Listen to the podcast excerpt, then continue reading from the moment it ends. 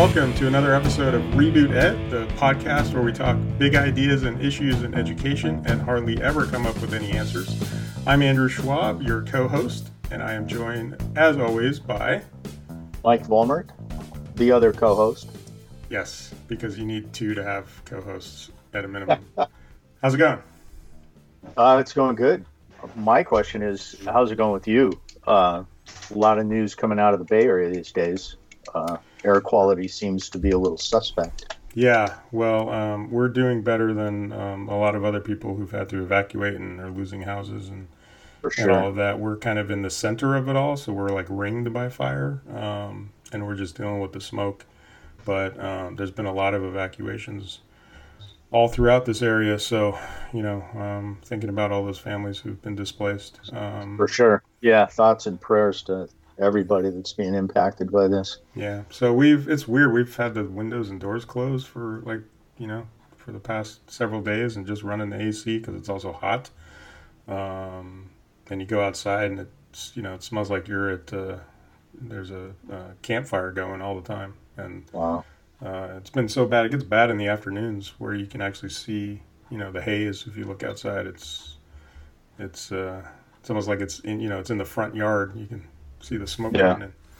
So Well, we've actually had a, a, a bit of that. Nothing as serious or significant as what you're experiencing, but the air quality down here in Ventura County is also uh, bordering between moderate and uh, not safe for people with health conditions, uh, Mhm. all stemming from the smoke um, of the fires up in Northern California. Yeah, I mean you can see the smoke plumes from space. We're um we're like heavy red. I think I think we're as red as you can get uh, with some really bad air. So um, Yeah, just Wow. hoping the weather turns. The firefighters, you know, they're they're doing their heroic effort, um, but the containment's not that big right now. So right.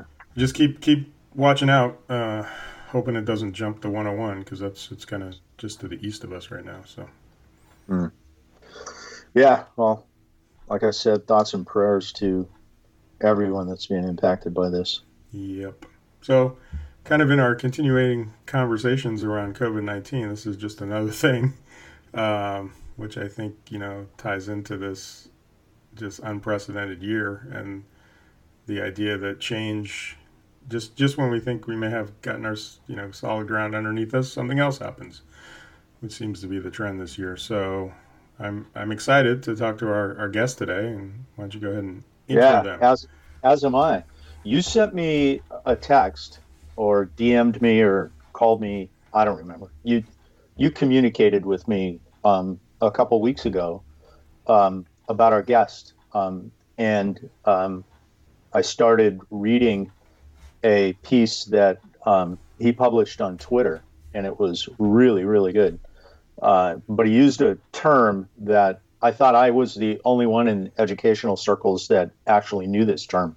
So when I saw the term, I was really excited because here's a kindred spirit in terms of a viewpoint of leadership that I think, especially now, is definitely something that uh, needs to be parsed and discussed and, and brought out. So um, I contacted D- uh, David Culberhouse, uh, who graciously agreed to come on with us and, and talk about this. So, David, thank you very much for joining us today.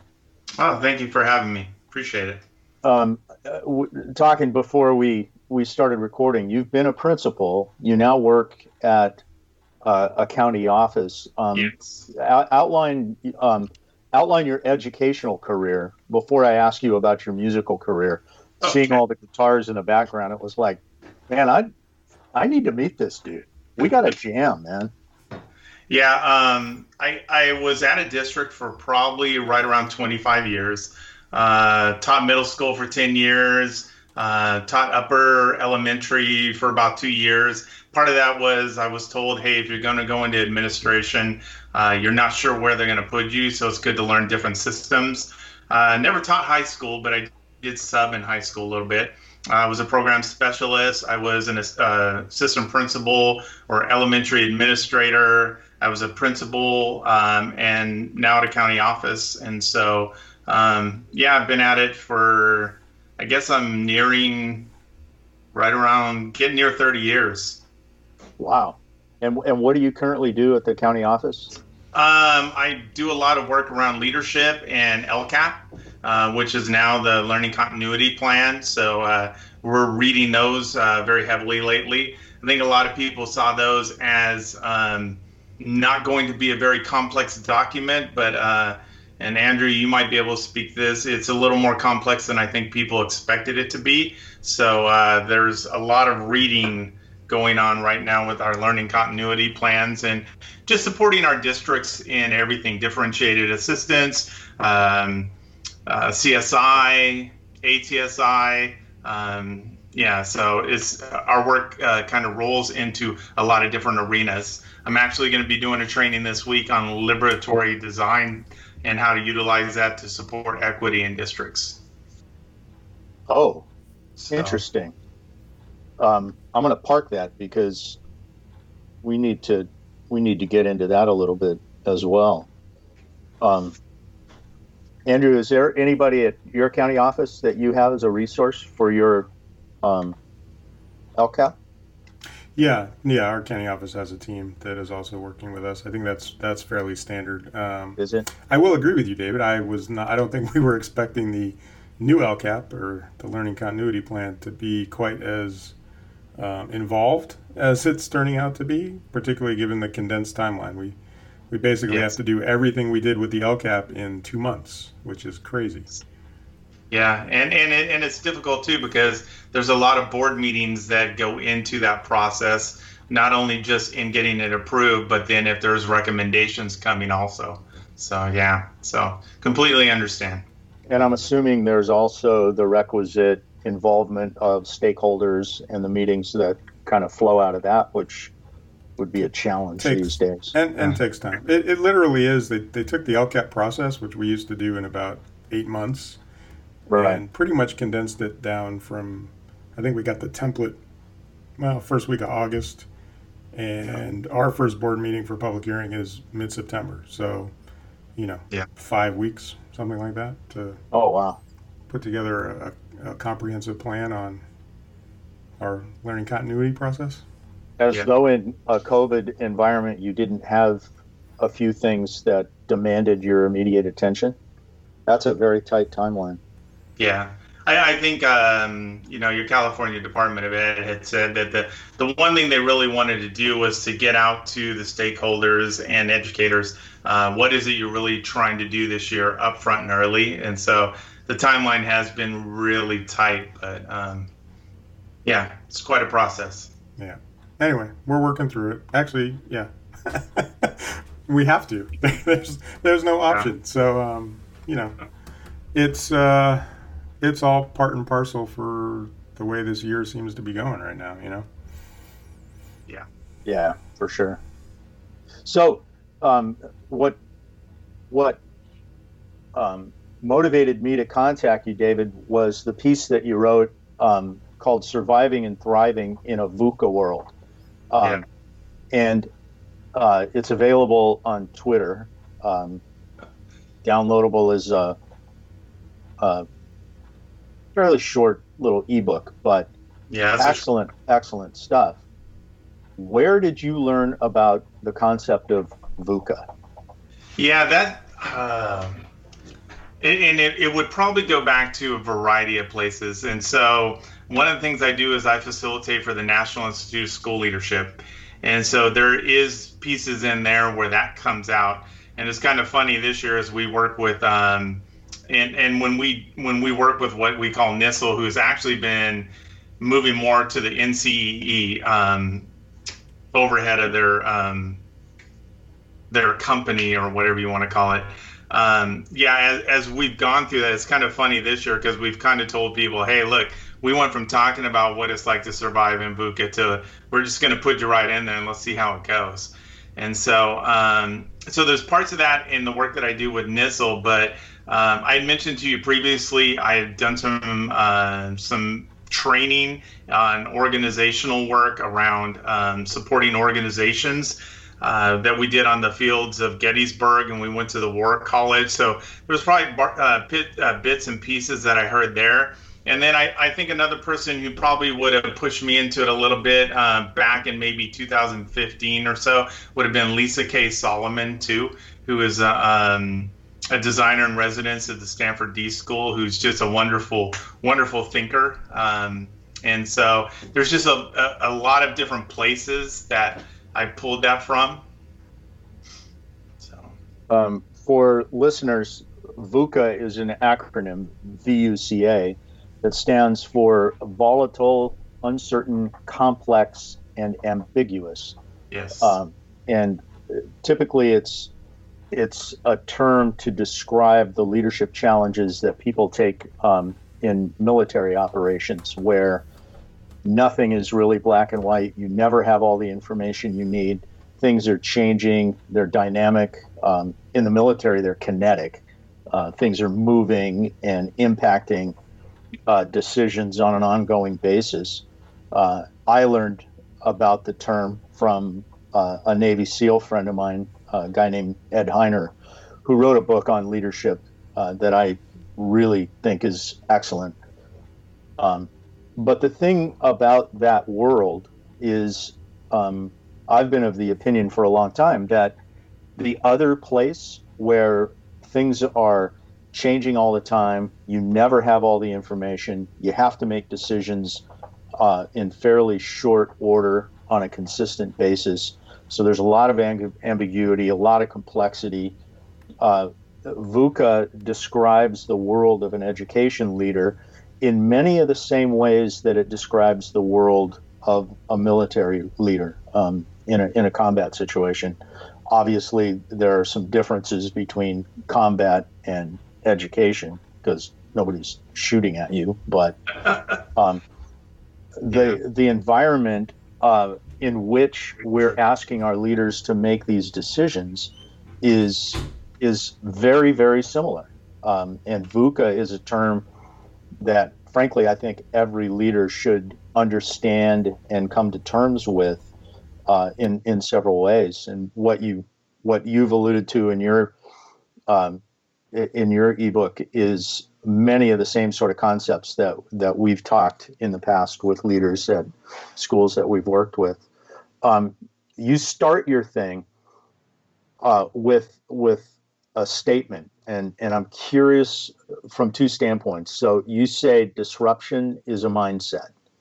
Um, talk about that not only from a conceptual standpoint, but why did you start your article with that that statement?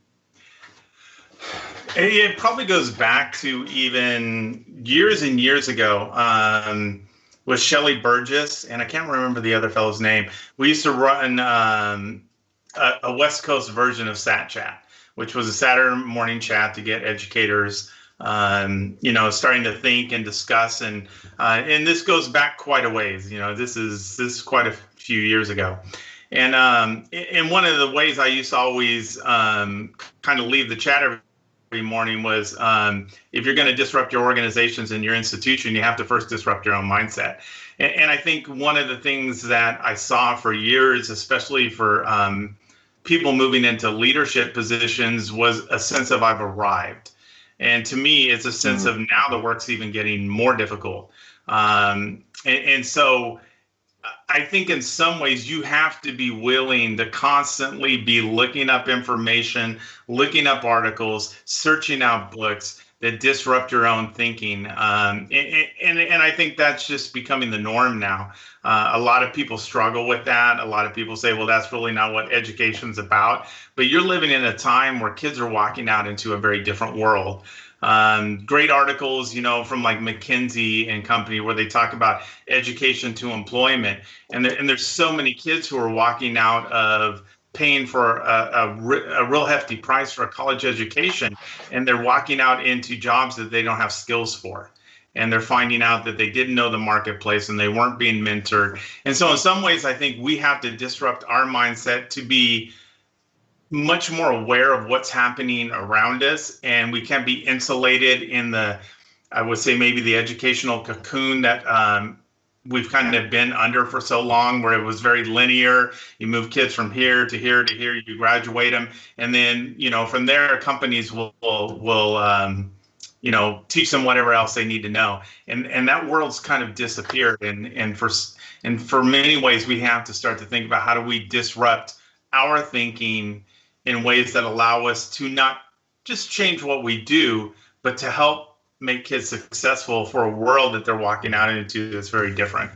Sorry, that's a little long-winded there, but no, I think I think I think it's it's spot on, and I think what you allude to is that in terms of our work, um, what what should be our work to develop educational leaders, this idea about a d- disruption as a mindset, and this idea that we've got to stay current, we've got to stay focused on the the latest information and the thinking around what our mission in, in terms of education really is with our students.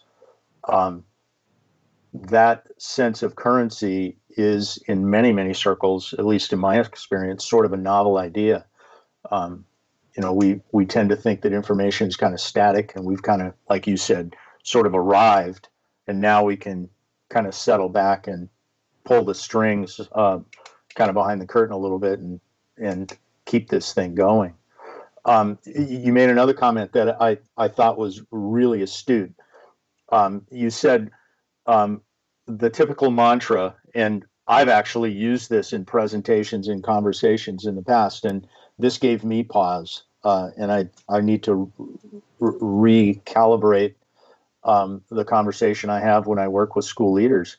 Um, the mantra has been we're getting kids ready for jobs that do not yet exist, um, which is a truism.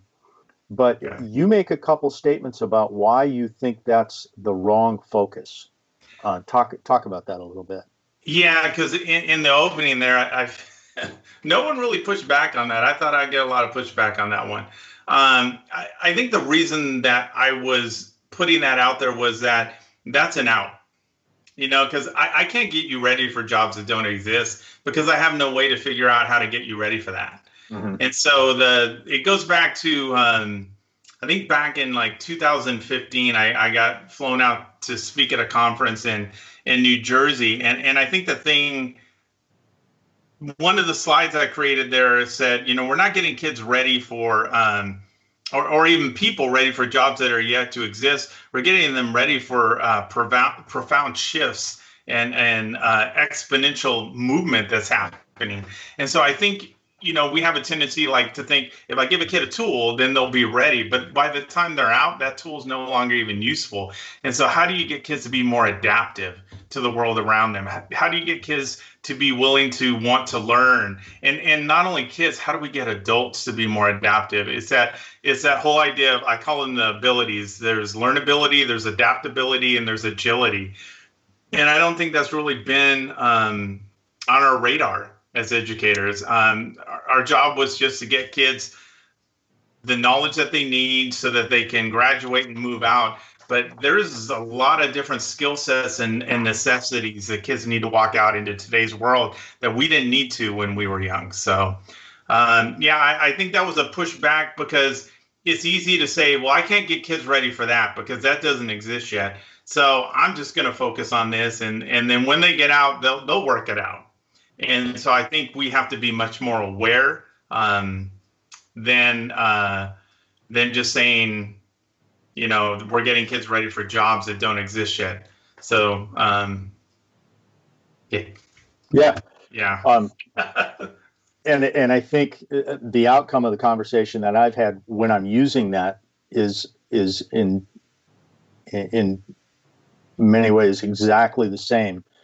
It's not anymore about creating a bank of assimilated factoids and knowledge pieces that is important for our kids. What we need is to equip them to be able to assimilate uh, unfamiliar information in unfamiliar contexts and make sense of it so that they can do something that they've they've really had very little preparation for. It's about creating learners um, and understanding that process as opposed to content experts in whatever field it is that we're focusing on at the time.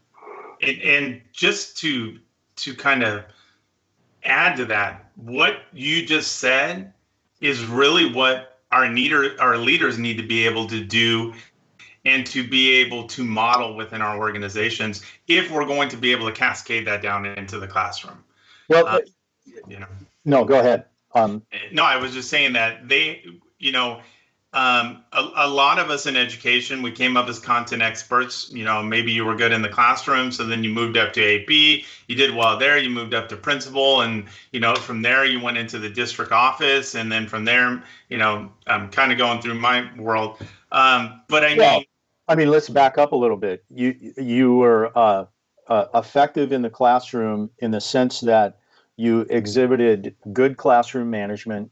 You didn't send a whole lot of kids to the office when somebody sat in your classroom a couple times a year, you could uh, do well on the evaluation process that was all about a model that's frankly been obsolete for a long time. Mm-hmm. Then uh, you could be uh, recruited to do WASC reports and other administrative things that required certain level of management skill. Then you were kind of hinted, well, you know, you should think about uh, being an administrator. So uh, if that was of interest, then you went to a year of continuing education and, and got your admin credential in some way, shape, or form, um, and got a job as an AP. Really, you were being rewarded for your managerial skills, yes. not your leadership skills. Yes. Um, and uh, you, you mentioned Go Sorry. ahead. No. um, well, okay. So you um, you had a quote um, about preparing our leaders and our organizations to handle this sort of VUCA environment that's the reality. Um, well, especially now with COVID, but even before then. And um, you quoted uh, Ertel and Solomon uh, where they said we still hire and reward people mainly for their ability to exploit known ideas. Yes, and that, that was kind of going to to speaking to what you were you were just talking about. A lot of times we move up in organizations because we're good at doing the things that keep the ship moving, you know, yep. and so uh, you know, in, in the and, and I have this quote that I use. Uh, in the past, we built the ship to sustain, and now we need to build it to adapt. And so, when when you think about that, um, it, it's hard to move from a mindset that is just about being compliant and doing what you need to, to then being able to lead and function in a different way because. What happens is when difficult situations come about, like what we're experiencing, and if we've only taught the people in the organization to implement what's been given to them from the top, they don't know how to react and adapt without being given some kind of command and control kind of way of, of maneuvering. And so I, I think it's very important that um, yeah, I, I, I think in organizations right now, there's two things that we have to think about. You have to give people autonomy, but you also have to give them capacity. Or you have to, if you're going to give them capacity, you also have to give them some autonomy. And and one of the things that we have a tendency to do is give them one or the other. Mm-hmm. We give you capa- we give you capacity, but we don't give you autonomy, or we give you autonomy and no capacity. And neither way is in many ways frustrating and dysfunctional. And so, how do we get people to have both of those things so that they, and, and I'm going to go back to a military term that I, I, like to talk about is that idea of, um, and you might have heard of this commander's intent. Commander's yep. intent is that understanding at the end of the day, we all know where we want to be. But also, you know, in military, when they drop you off, things happen and you have to adapt. Well, think about our classrooms every day starts out in a different way and they're all adapting. But do our organizations have the clarity at the end of knowing where we're trying to be what we're after and then being allowed to have the capacity to adapt to get into there? Because their each of their paths are going to be a little bit different. And um and and one last thing i'll, I'll add this quote from uh, bob johansen from the institute for the future. He says the one thing he says is that um the the future is going to punish certainty and it's going to reward clarity. And I think one of the things that we have to try and move away from is trying to provide people certainty and get much better at giving people clarity and understanding that we're going to have to learn our way through this. Mm-hmm. I think that's really astute. Um, so often, like you said, uh, somebody's put in a, I'm going to call it a managerial role because it's obviously not a, a leadership role when they're given all the responsibility but none of the authority to carry out whatever project or whatever imperative they've been assigned. Um, and that's that's kind of the way things roll. I think part of that is evolutionary, right? We've we've kind of had our leadership um, development program into this sort of model where, like you say, um, we, we, we reward people to to exploit known ideas. There are tools that you can apply to this situation, and you're expected to do that. Um, and when you find out that you don't have any of these tools that really apply to this situation, this uh, this idea of VUCA has really come to roost. Yeah, uh, it creates a conundrum for people, um, both the individual that's faced with that task immediately, but that person's superiors, um, and maybe the people that are working underneath that that person um, because they're not equipped with the leadership skills and the perspective to kind of share what's going on and get people moving in in a direction. I mean, how many times have we seen superintendents not really articulate a strategic imperative or, you know, in, in the, the way you put it, I think is really good. This this idea of commander's intent. What the hell are we trying to do here? Uh, yeah. And and what what sort of latitude are you going to give me uh, so that I have both the um, responsibility and the authority to move my contingent in that direction?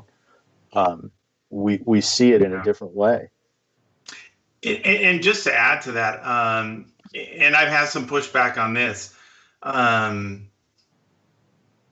as I talk to leaders in, in a variety of positions all across the country, even because you know, with Twitter and different things, you're able to have these conversations on a on a bigger platform and bigger spectrum. Is that um, there's this tendency to for people to find like we use this or we use this kind of thinking. And, and I think today's leaders need to be able to braid a variety of frameworks and understandings because design thinking is wonderful, but so is improvement science. And so is adaptive leadership and understanding all those things and it's not just understanding that well we just do design thinking in our school it's like how do you pull the different parts of these various frameworks that add to your context so that actually you're just pulling the best of things that work for you instead of just saying you know what we're just going to run this program. And it becomes very implementative instead of um, much being much more adaptive i think. Yeah well, yeah you make Okay, go ahead, Andrew. I was going to say I appreciate you saying that, David, because I've been I'm one of those people who've struggled to get into design thinking as a sole framework, and you know, and it's really, really uh, popular up here um, in education. But I see it as one one potential tool, not the end all be all. And I do think sometimes when people are looking at these different frameworks, they spend a lot of time looking at the framework and the process instead of actually um, focusing on the problem they're trying to solve. Um, and the process becomes more important than the outcome. Yeah. Well, think of it like this: it's like a bad lesson plan, and, and as a teacher, you just keep plowing because you you, you just hope it's going to work because you planned it.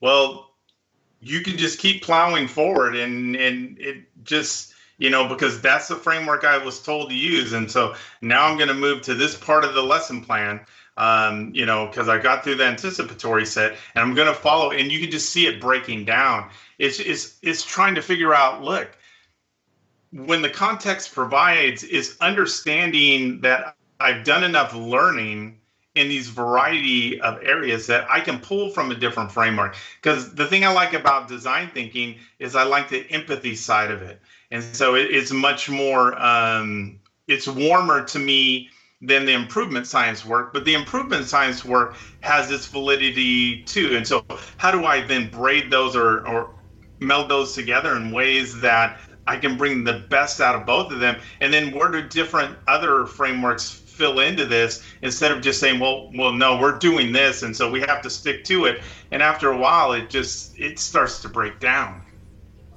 You, you made the the statement that um, from a leadership standpoint, you can't rely on procedures to make decisions in complex situations, which I think is sort of the summary of getting so tied into one way of thinking about a problem uh, and trying to come up with solutions that you, you sort of lose the, the forest for the trees. You can't you can't get to that commander's intent idea uh, because you get tied up in following a certain protocol when even that protocol has probably demonstrated it's not the right one for this situation.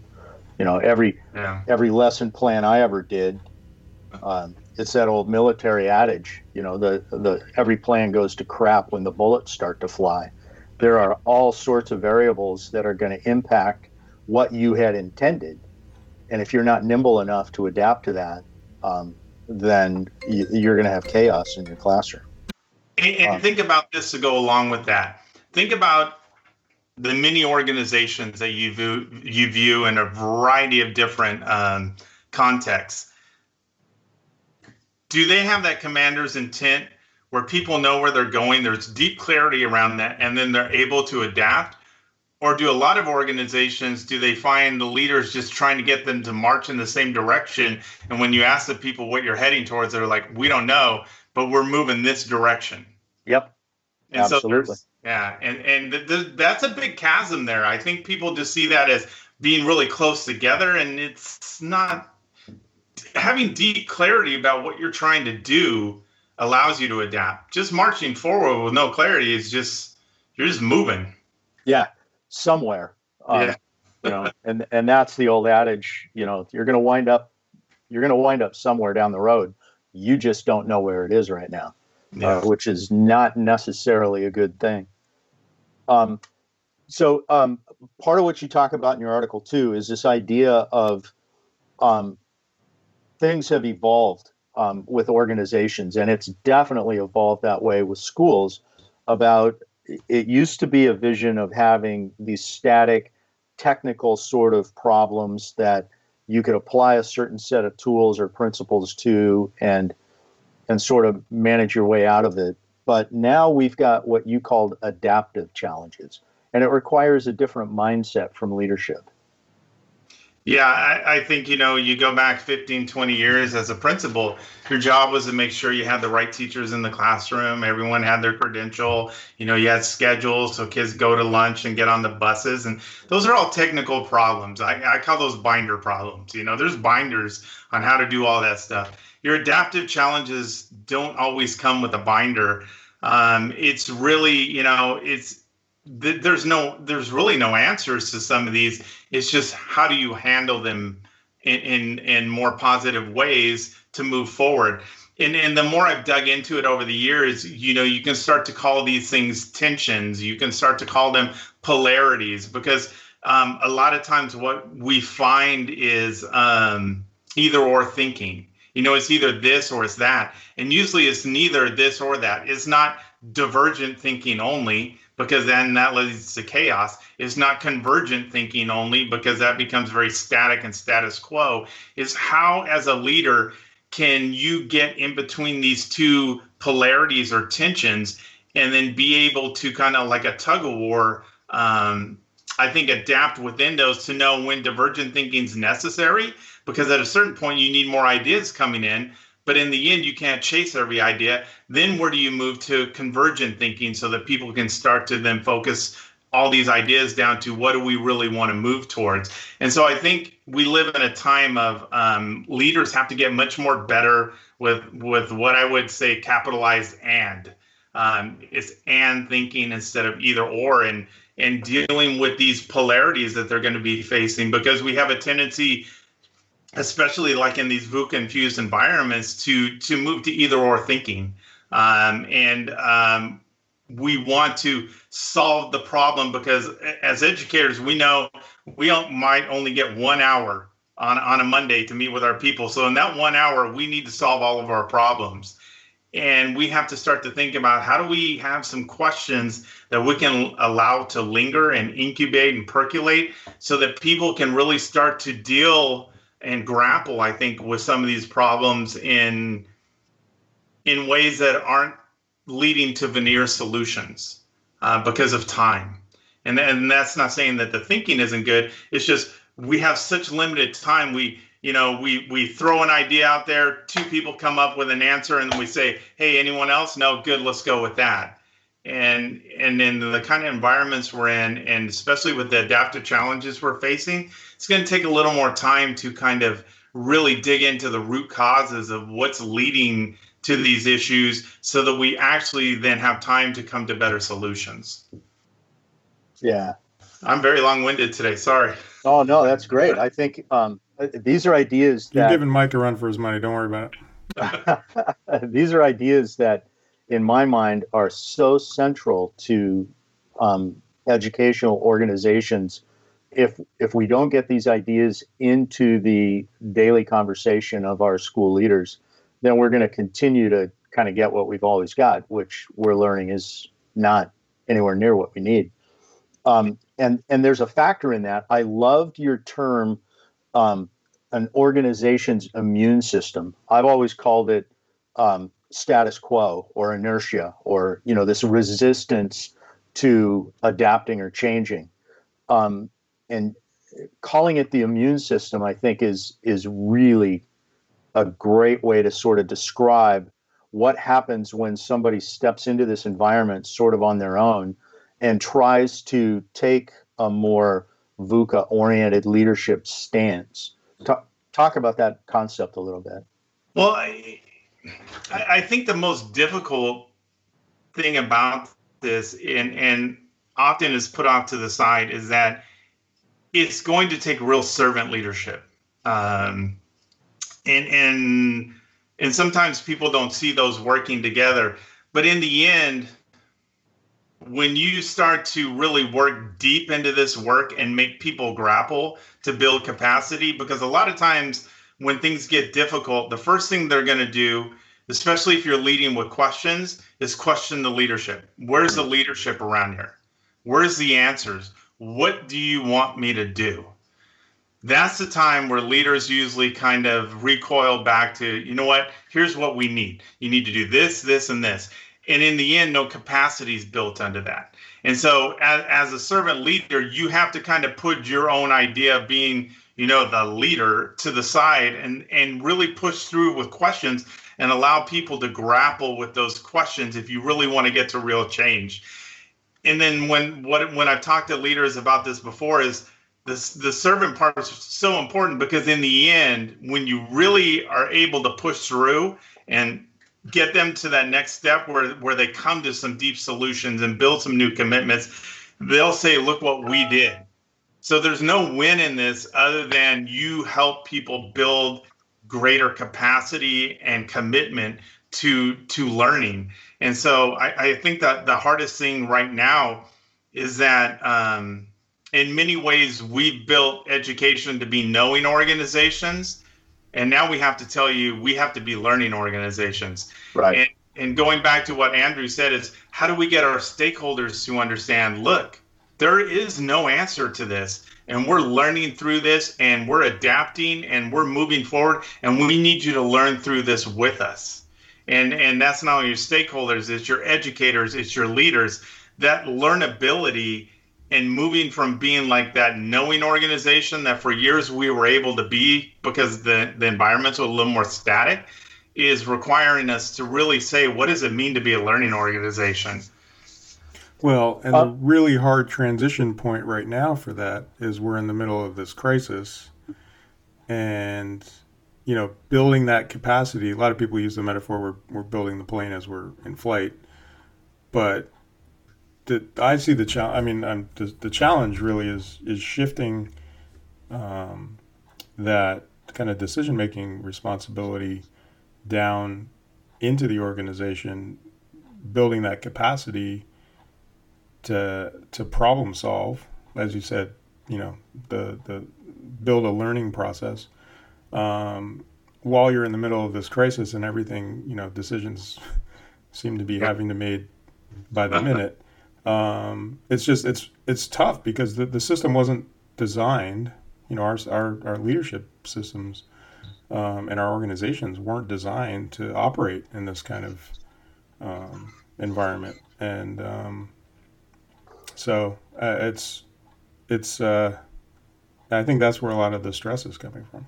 Yeah, it is very difficult because, um, you know, even on my Voxer groups that I talk with, um, you know, and I'm trying to throw a few things out here to get a little pushback from on um, too, you know, is that, you know, I was talking to John Corippo, you know, quite a few weeks back, and I said, because when you're in the midst of chaos and and crisis and things like that, when you look at the research, and, and I think Bill Starbuck's one of the guys who's done some research around this, and you can go into strategic foresight work and things like that. And what you find is that people struggle to learn in the midst of, uh, of, of chaos and crisis. They're looking to get back to normal. They're looking to get back to what they once had.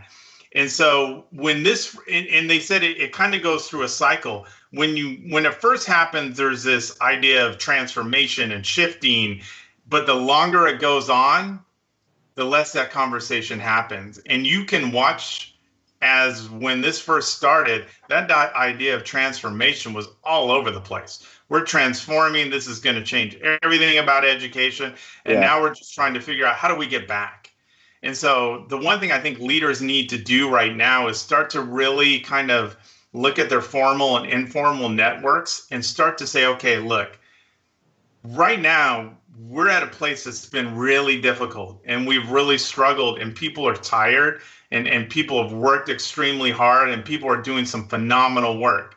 But we also can't leave the idea of trying to do things differently and better.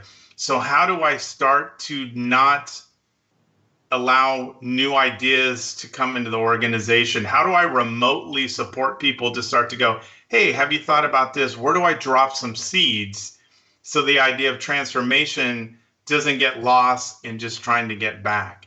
And, and I think that's that's a difficult um, tension, you know, that we talked about that leaders are going to have to handle of of getting people back, making sure they're well, making sure students are are, are well and families are well, but also how do we do this a little differently? How do we do it a little better? How do I sneak some ideas into there so we continue to improve? You talk about leaders have as, as being people that that really have to sort of master four different traits or look at leadership from from four different lenses. Um, a leader is disruptor, as designer, um, as pioneer, and as challenger. Did I get those right? Um, yeah, I think so. Yeah, um, but I, I've always um, talked to to people uh, from a leadership standpoint as having several different lenses. Five is the one that that we've sort of used, but it's the same basic ideas. Talk about this idea that there are these different attributes that a leader's got to be able to bring forth depending on what the circumstances are. Yeah, I think that's kind of something that you know I've I've always kind of had in my thinking is that um, you know there's times where you need to be a manager, and there's times where you need to be a leader, um, and it's understanding. Um, and and I think there's also times when you need to step back and let other people lead too.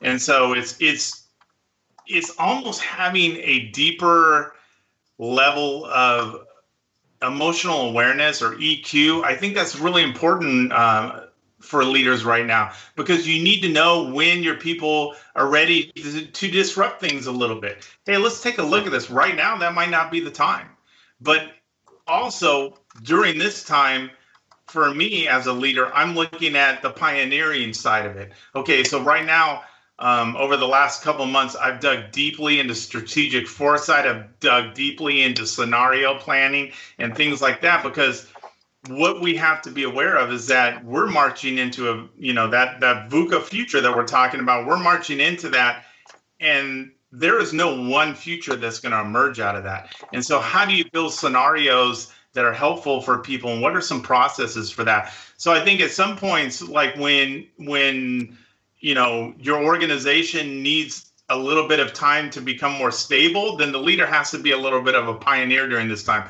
How are you increasing your learning? How are you moving out? How are you challenging yourself to think differently so that you could actually bring that back into the organization?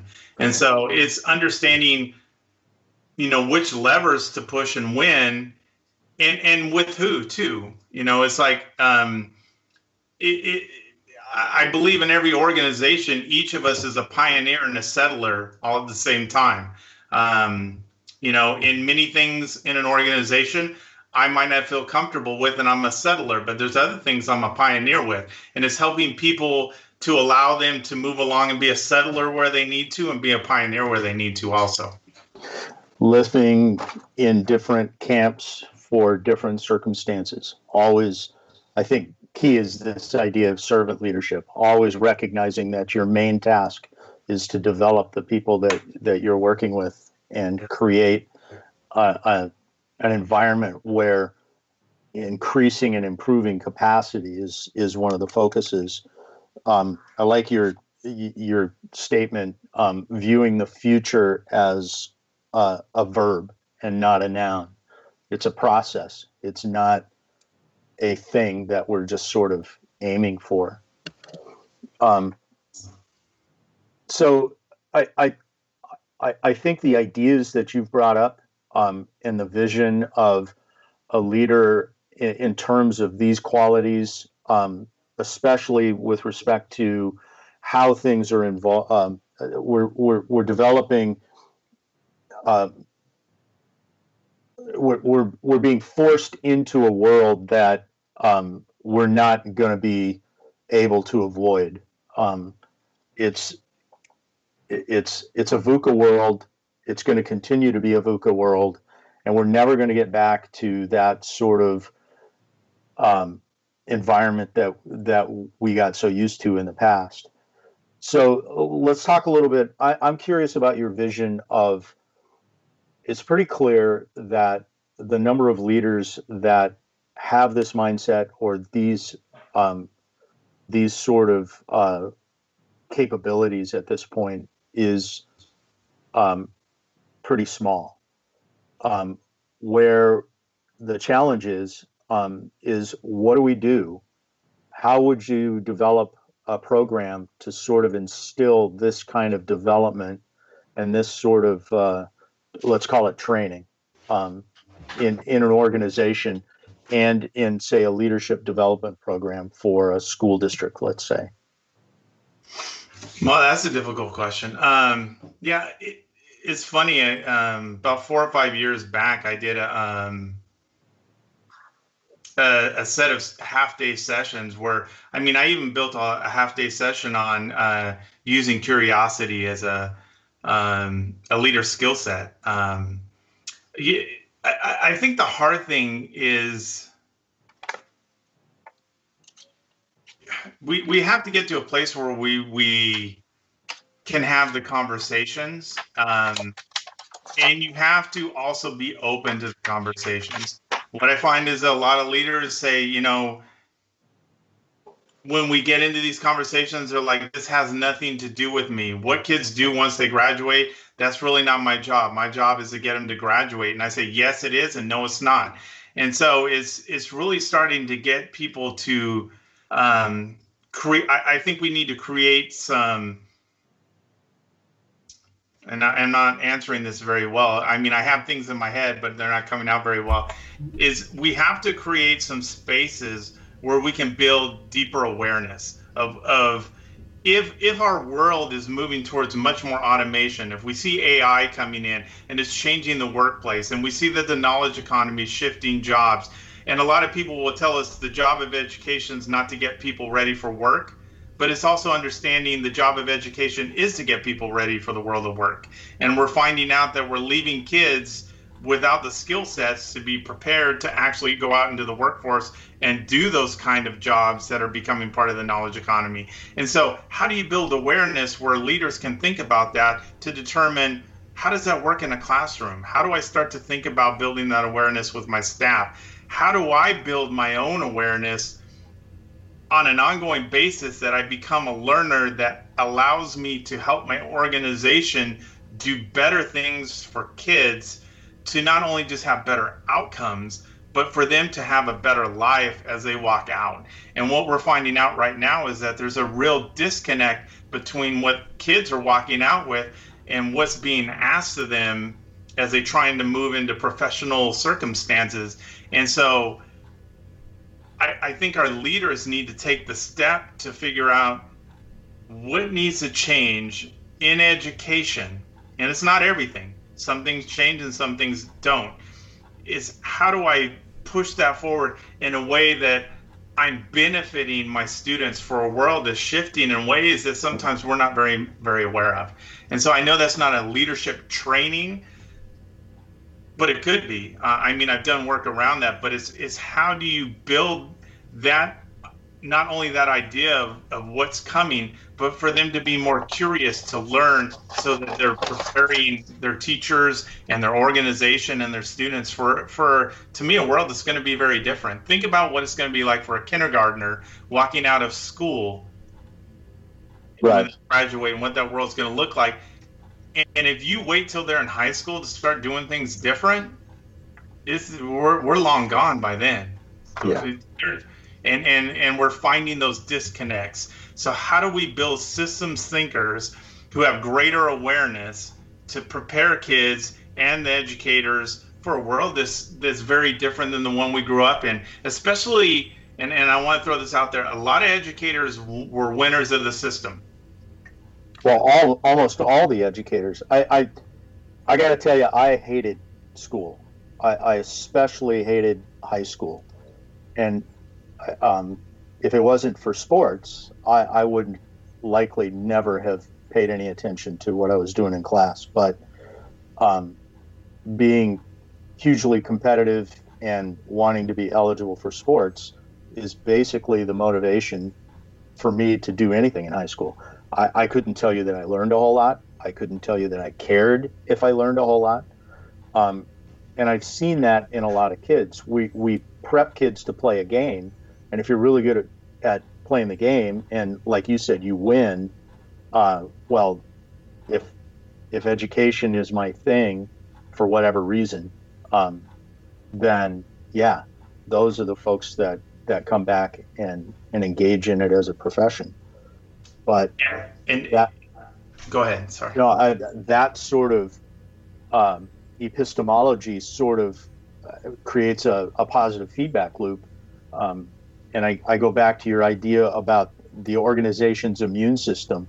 We strengthen the immune system and make it more resistant to change or other concepts and ideas uh, entering into the organization if we don't consciously force ourselves to recognize what it is that we're that we're doing in terms of our hiring and our recruitment practices.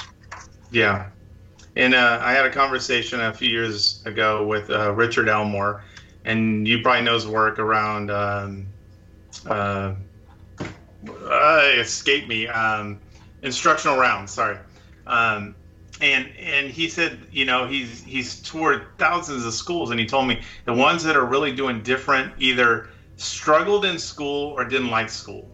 Um, and, and that doesn't mean that people who did well in school aren't changing things.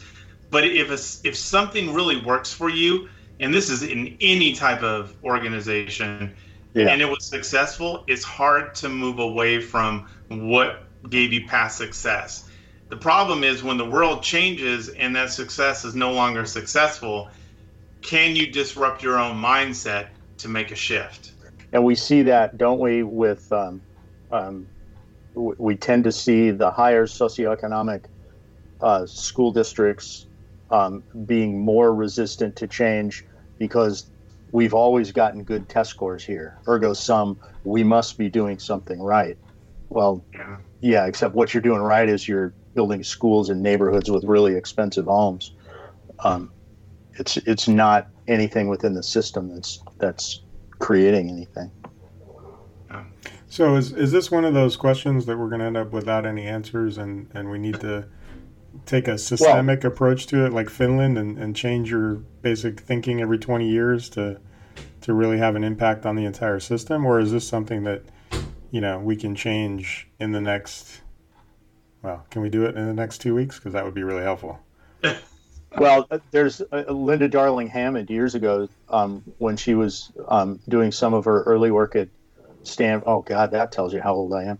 Um, at Stanford, um, said that really the only uh, efficient way to do this is with some D10 caterpillars. You're going to have to just level the whole system and build it again.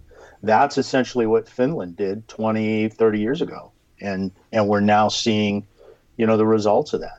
I, I think we have to effectively do the same thing. But like you said, Andrew, we've got to do it in a way that isn't going to be so catastrophic. Uh, it, we've we've got to rebuild the airplane while it's in flight, and that's a huge challenge. And, and and think about this. Think about a company like Amazon right now. Amazon is a titanic of an organization, right? And so the front face of, of Amazon doesn't always feel like it's changing, but they're running thousands of experiments on the backside to improve what they're doing.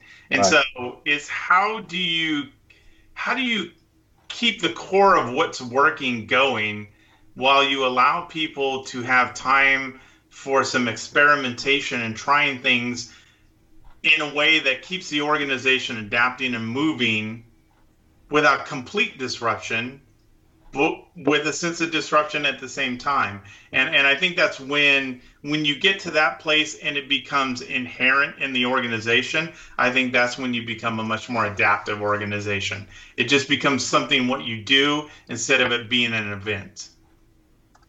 Yeah, well said.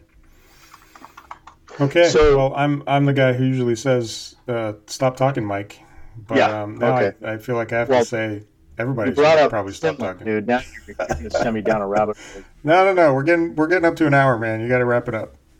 Um, well, I, I was just thinking, um, Yong Zhao, um, who we had on the podcast back in the day, just wrote an article um, uh, about how this this crisis that we're facing now because of COVID, um, in terms of education, is really a, a chance for us to engage in some transformational change.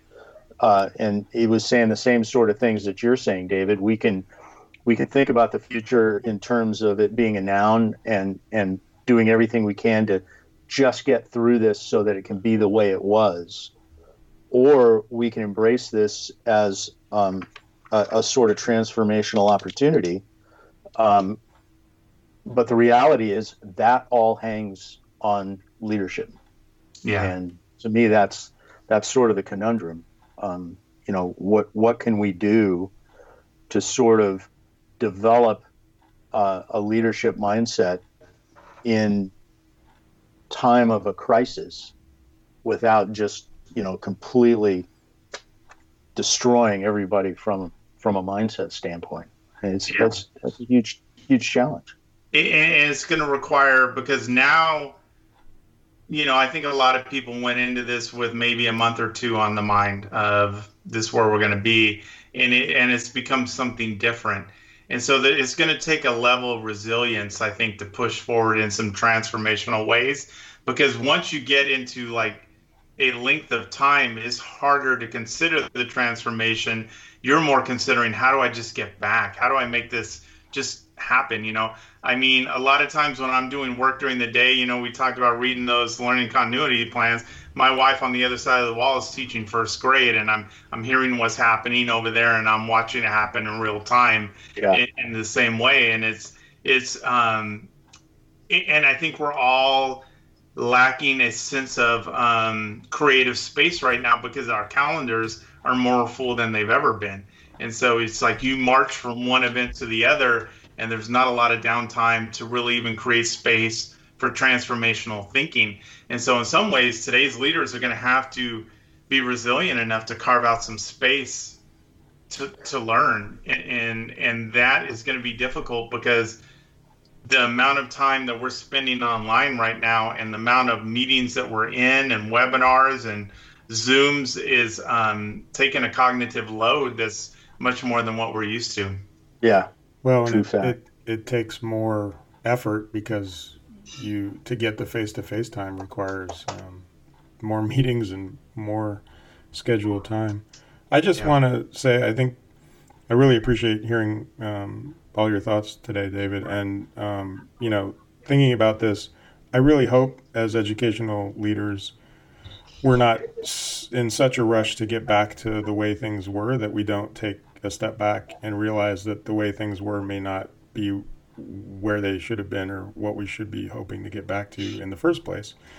Um, and that this does become an opportunity for us in education as educational leaders to reimagine what's possible and, and what education can look like moving forward. I mean, if anything comes out of this, uh, my hope would be that that would be something. Yeah, I agree.